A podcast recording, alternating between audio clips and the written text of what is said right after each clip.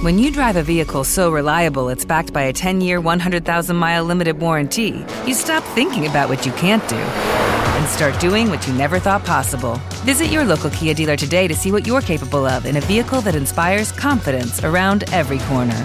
Kia, movement that inspires. Call 800 333 4KIA for details. Always drive safely. Limited inventory available. Warranties include 10 year 100,000 mile powertrain and 5 year 60,000 mile basic. Warranties are limited. See retailer for details. Blog Talk Radio. Hey, what's up? It's your girl Nia here with One Purpose Magazine for the One Purpose Blog Talk Radio show. I hope all is well. It's beautiful in Chicago. Traffic isn't. Traffic is crazy, per usual, right? But when the weather is nice here, traffic is insane. So I hope all is well. It's been a good week. I hope everyone else has have a, have have had a good week. My week has been busy but great. Trying to get things going for the magazine, doing my interviews, doing a few photo shoots, things like that to get things wrapped up for this year's annual issue, which will be out on March 27th. That's a Friday. It will be available in digital form. If you come to my event, you'll be able to grab um, a print edition. I'll have some printed um, at the event for it, um, for its availability. I'm printing some for the Black Women's Expo that I'll be at on April 3rd through the 5th. But if you are to, if you decide to come to the event, there'll be some available there as well. The event is, like I said, on March 27th. It will be held in my loft, um, 2147 South um, Lumber Street. It's in it's in between Pilsen and Chinatown, between eight and ten. I'll be here. Um, so if you are interested, hit up my One Purpose page on Facebook and RSVP for the event. I'm interested in media showing up, and of course, the people that I profile will be invited. So hopefully, they'll get to come through and have a little fun, have a couple cocktails, laugh, and go home. Some food, some food. I can't think of the name of her business, but my girl Quana is doing some some of her uh, egg rolls for the event. I'm so excited because I haven't tasted them. They're like buffalo egg rolls. I think I think she got a Philly one, so I'm really looking forward to tasting them for the first time. They look so good. I can't think of the name of her business, but I'll remember to get it so that I'll have it and maybe some of her business cards at the event. So, without further ado, we have a conversation to have. And uh, it's a follow up from the first episode. The first episode, I was talking about Miss Gayle King and the Snoop Dogg incident when Snoop went on to, uh, I don't know if it was on Instagram or what platform it was on, but he went off uh, from her from an interview that she did with Lisa Leslie following the tragic deaths of Kobe Bryant and his daughter Gianna and the and many others who were um, killed in that plane crash. But Lisa Leslie was there for Kobe Bryant, of course, because she was a friend of his.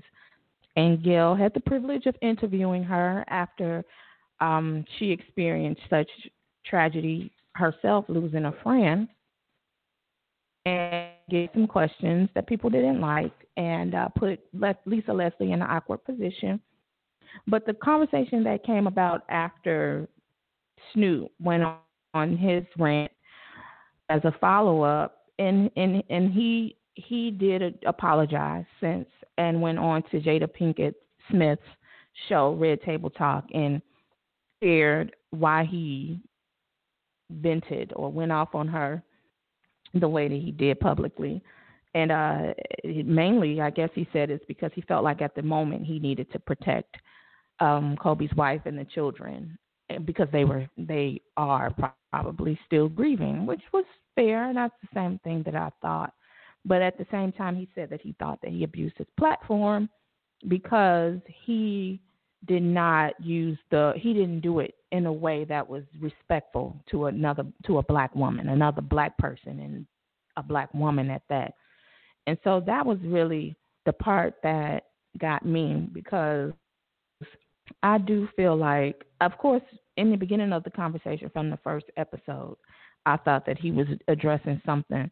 I thought that the conversation should have been around, um, you know, black people using their platforms to support and love on each other, you know, just to show that we can each better. And oh, and I thought that we the should open the door to that dialogue. But as I thought about it, and as I was listening to him on Jada Smith's show, I was thinking about a lot of the incidents that I've have experienced, and even looking watching social media. Now, I'll say this in all honesty, I don't look at social media a lot. I post a lot. I think I do. Maybe I don't to others, but I, I post a lot. I read a lot of articles on social media, but I don't typically scroll down my news feed and engage in what people are talking about or what people are posting because I do think that a lot of it is negative and it's just an opportunity for people to lay out their grievances and I just don't like to take a lot of that in. So I do not read a lot of um the post that people put onto their news feeds. But but I have noticed and maybe it's because I'm a black woman. I have noticed that in a, as a black man may notice things like negativity coming from black women all the time, but I know that there is a lot of negativity I feel that comes from men being angry and just being bitter a little bit. And women probably do it. I mean, we've probably been doing it much longer. in our in ways, you know, I don't I don't want to put a measure on who does what more, but I noticed I noticed it, and it, it's unusual for me because I came up around strong black men and um and sensitive black men. Like I think that I came up with a balance of seeing healthy black men go through things, stand up strong, um, but also, you know, that a cry, that's sensitive, that love the girls, love the women and their families. So I'm fortunate in that aspect. But um and so when I see, you know, men, black men not protecting, not covering, not um, looking out for women, it strikes me as something like, whoa, you know, what's going on here? And that's just my personal account. I can't really speak for anyone else. But I just noticed that that relationship between black men and black women is suffering a lot. And when they were, when I was watching Red Table Talk, they had mentioned as well how you know that's a, a struggling relationship. And i feel like maybe i've been a little bit oblivious um to the breakdown of the relationship between black men and black women because maybe i've been just a little i may maybe fortunate to see healthy not just romantic relationships but healthy dynamics between men and women. And like i said i feel as though i came from a family that is healthy in that aspect and I've always had men around me that covered their women and protected them and you know didn't call them out their names. Like I just grew up like that. And that is so it's just been a standard for me. So just to see some of the negativity being swung around by black men is it's it's kind of scary to me because it just shows that we're going we're in a maybe we're in it in a direction that is uh not going positive. Now, don't get me wrong.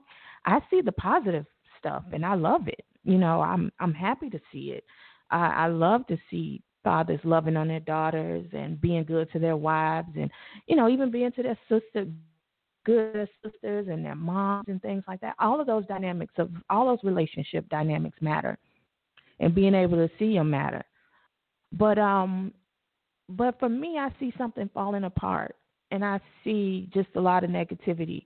And the only thing that I can say that I can do is for myself and and and people that I may influence is just be a good example of showing and expressing how to have a healthy relationship with black men.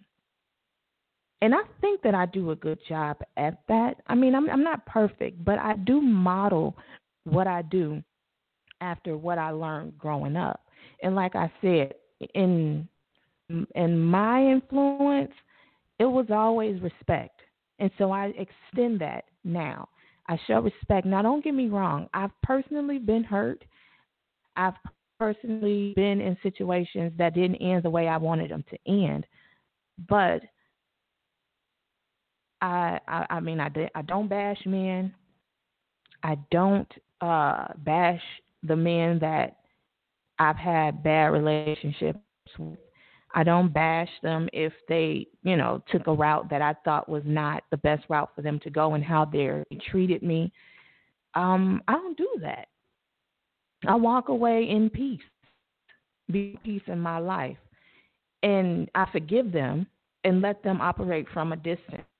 And I continue to move on by surrounding myself with people that I know care about me and have love for me and respect me and things like that that I don't let that dynamic of negativity influence who I am or what I give.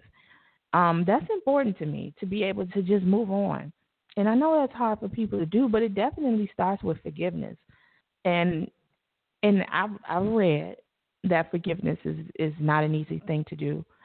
Um, because of maybe the depth of the pain that you go into the relationship with and the depth of the pain that the person causes but I def I definitely believe that um, that it starts there, and it starts, I think, mostly with forgiving yourself. Because a lot of times I believe that we get into relationships and we expect them to go, and and I do believe that romantic, well, parental relationships, uh, and that dynamic is the foundation of how you see the world and how you see people in this world. I believe that wholeheartedly. I believe how you were raised has everything have everything to do with who you choose, how you choose them, why you choose them, and all of that, all of the above. So with that being said, I also believe that we have to forgive ourselves for choosing to be in situations that causes the the dysfunction that happens. I do think that a lot of times we walk away or we have to walk away from situations and we carry a lot with us and we never get to the point where we forgive ourselves and say that I messed up. Maybe I didn't shoot maybe I didn't know better at the time, but I know better now. You know. so hopefully I think that that you know, I don't have the answers. Like I'm still like seeing things and learning and uh, I, I want to have these conversations about it though because I don't like I just don't like seeing people unhappy and putting out unhappiness. And and and the way to fix things between genders, especially between black people, is just communicating. Being able to express yourself and being able to feel like you're in a safe place where you can do that without being judged and just understanding that you know black women when it comes to black men we got you. You know i i mean i feel like that and i know it's a lot of my black sisters that feel that way. And i mean we want that in in return and it doesn't even have to be romantic. Just like from a distance i got you you know it is not even nothing that we have to discuss it's not even nothing that we have to talk about i got your back and that that community. We just have to start building that community again. You know, if if I walk somewhere and I see other black men, like I shouldn't be afraid. I shouldn't be scared. I should walk into that environment or that circle and be like, you know, these these are, you know, I'm good. So I just think that we just have a lot of work to do. And I do think that in order to forgive each other, we have to start with forgiving ourselves. We've done wrong, we've made some bad decisions, but we have to self check. We have to check ourselves. And uh, that is probably one of the, and I think that that's with everything. You know, if you love yourself, you'll check yourself. And that's the same thing with people who love you people who love you, they're gonna check you. You know, they're not gonna just let you be out here doing crazy things any old kind of way. You know, that is one way to know that somebody down for you. they if they coming for you, you know, not coming for you to break you down, but coming for you to build you up. And I definitely think we need more of that. You know, you see your like black men to each other too. You see your brother out of line, just check them. You know, sisters too. We see each other out of line. Say something, girl. What's up with that? You know, it, it cultivates a little bit of rejection sometimes, and that's cool. But you know, we just have to be better to ourselves so we can be better to one another. So I'm out. I'm getting my 10 second countdown right now. Um, maybe we'll continue this conversation next week. I don't know. Um, but let's let's continue to talk about it. Let's continue to figure out how to love on each other. All right, until next time, I'll holler at you. Be blessed.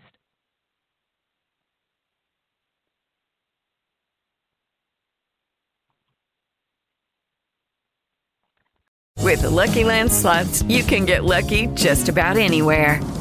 This is your captain speaking. Uh, we've got clear runway and the weather's fine, but we're just going to circle up here a while and uh, get lucky. No, no, nothing like that. It's just these cash prizes add up quick. So I suggest you sit back, keep your tray table upright, and start getting lucky. Play for free at LuckyLandSlots.com. Are you feeling lucky? No purchase necessary. Void where prohibited by law. 18 plus terms and conditions apply. See website for details.